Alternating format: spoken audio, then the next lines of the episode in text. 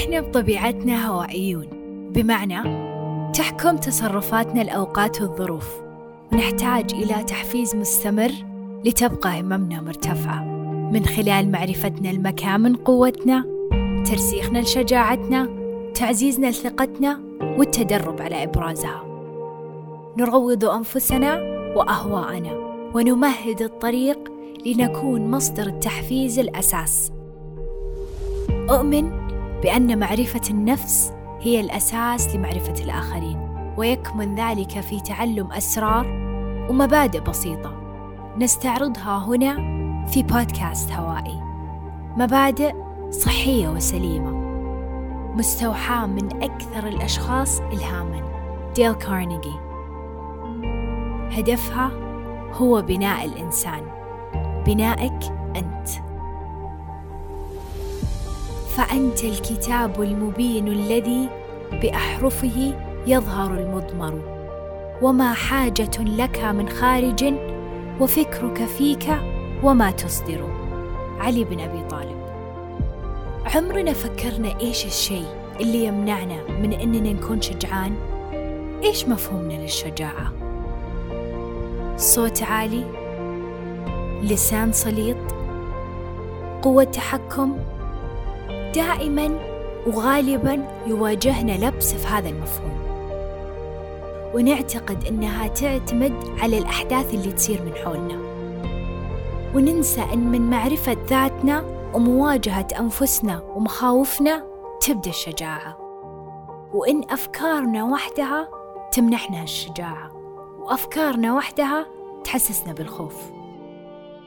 إحنا أشخاص نمارس جلد الذات بطريقة يومية.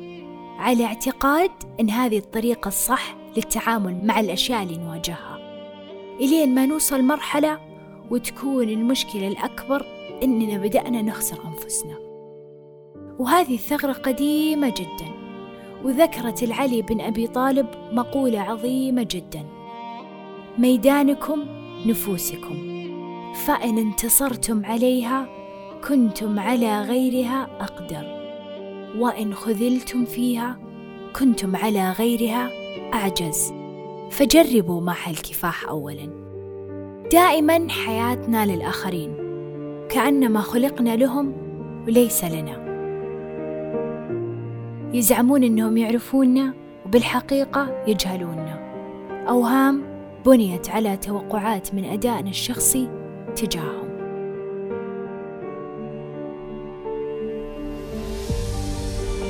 عشنا في الفترة الماضية نوع من الإحباط. فقدنا شهيتنا للحياة.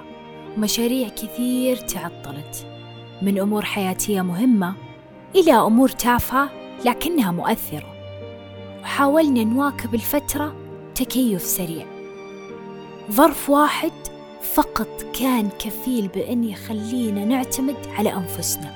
أيضا كان كفيل بتوعيتنا. إن بداخلنا شيء ما عجز عن التكيف وأصيب بالإحباط لعدم قدرة وشجاعة النفس الكافية إني أواجهها وأتفاهم معها وأعرف إيش تحب وإيش تكره. لأنها كانت دائما منجرفة مع له الحياة ولا أخذنا معها وقفة إلا بعد ما توقف العالم لحظات. وأتاح لنا الفرصة لمعرفة كيف نروض أهواءنا. وكيف لنا أن نتصرف معها ونعزز فيها لين ما تقوى. وكثرة الضجيج من حولنا ينسينا هذا الشيء. فحاول دائما أنك تحظى ساعة صمت وخلوة مع ذاتك. بداية راح يكون الأمر مزعج غريب مريب إلى ما تكون مرتاح في أنك صامت مع نفسك ومو خايف منها. كم مرة راودك شعور بالتعب لكن خفت تراجع الطبيب. خوف من احتمالية مرضك خوف من مواجهة تعطل عجلة حياتك فما أروح أحسن لي. ستيفن هوكينج قالوا له إنه راح يموت خلال سنتين من المرض اللي كان يواجهه. هل وقف حياته؟ أو واجه العواقب بشجاعة إلى أن حفر اسمه في تاريخ عمالقة الفيزياء. خلونا نجرب نواجه الأشياء اللي نخاف منها. خلونا ما ندني سقف توقعاتنا بأنفسنا. الخلطة السحرية مكوناتها بسيطة جدا وهي مبدئين أساسيين ما تقدر تفرقهم عن بعض. أولا أن تؤمن بذاتك ومن ثم تولد الشجاعة. جرب أنك تؤمن بالخيرة والقدر ولاحظ قد إيش أشياء راح تنجرف طريق لم يكن في الحسبان. لكن القوة اللي بداخلك تفرض عليك الرضا لراحة بالك. وتذكر أن قوة حياتك تتحرك فيما يشبه الإيقاع المتكرر.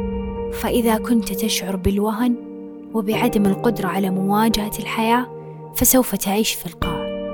أما إذا استنهضت شجاعتك فسوف تنجو بنفسك باستخدام نفس القوة التي كانت تشدك للأسفل بالسابق. تصرف كما لو كنت شجاعا فهذا سيجعلك أكثر شجاعة. كما لو أن جزءا منك قد واجه تحديا ويريد إثبات عدم خوفه. الشجاعة هي مقياس النفوس العظيمة. فحاول الارتقاء بها. وابدأ من الآن. فكر بشجاعة.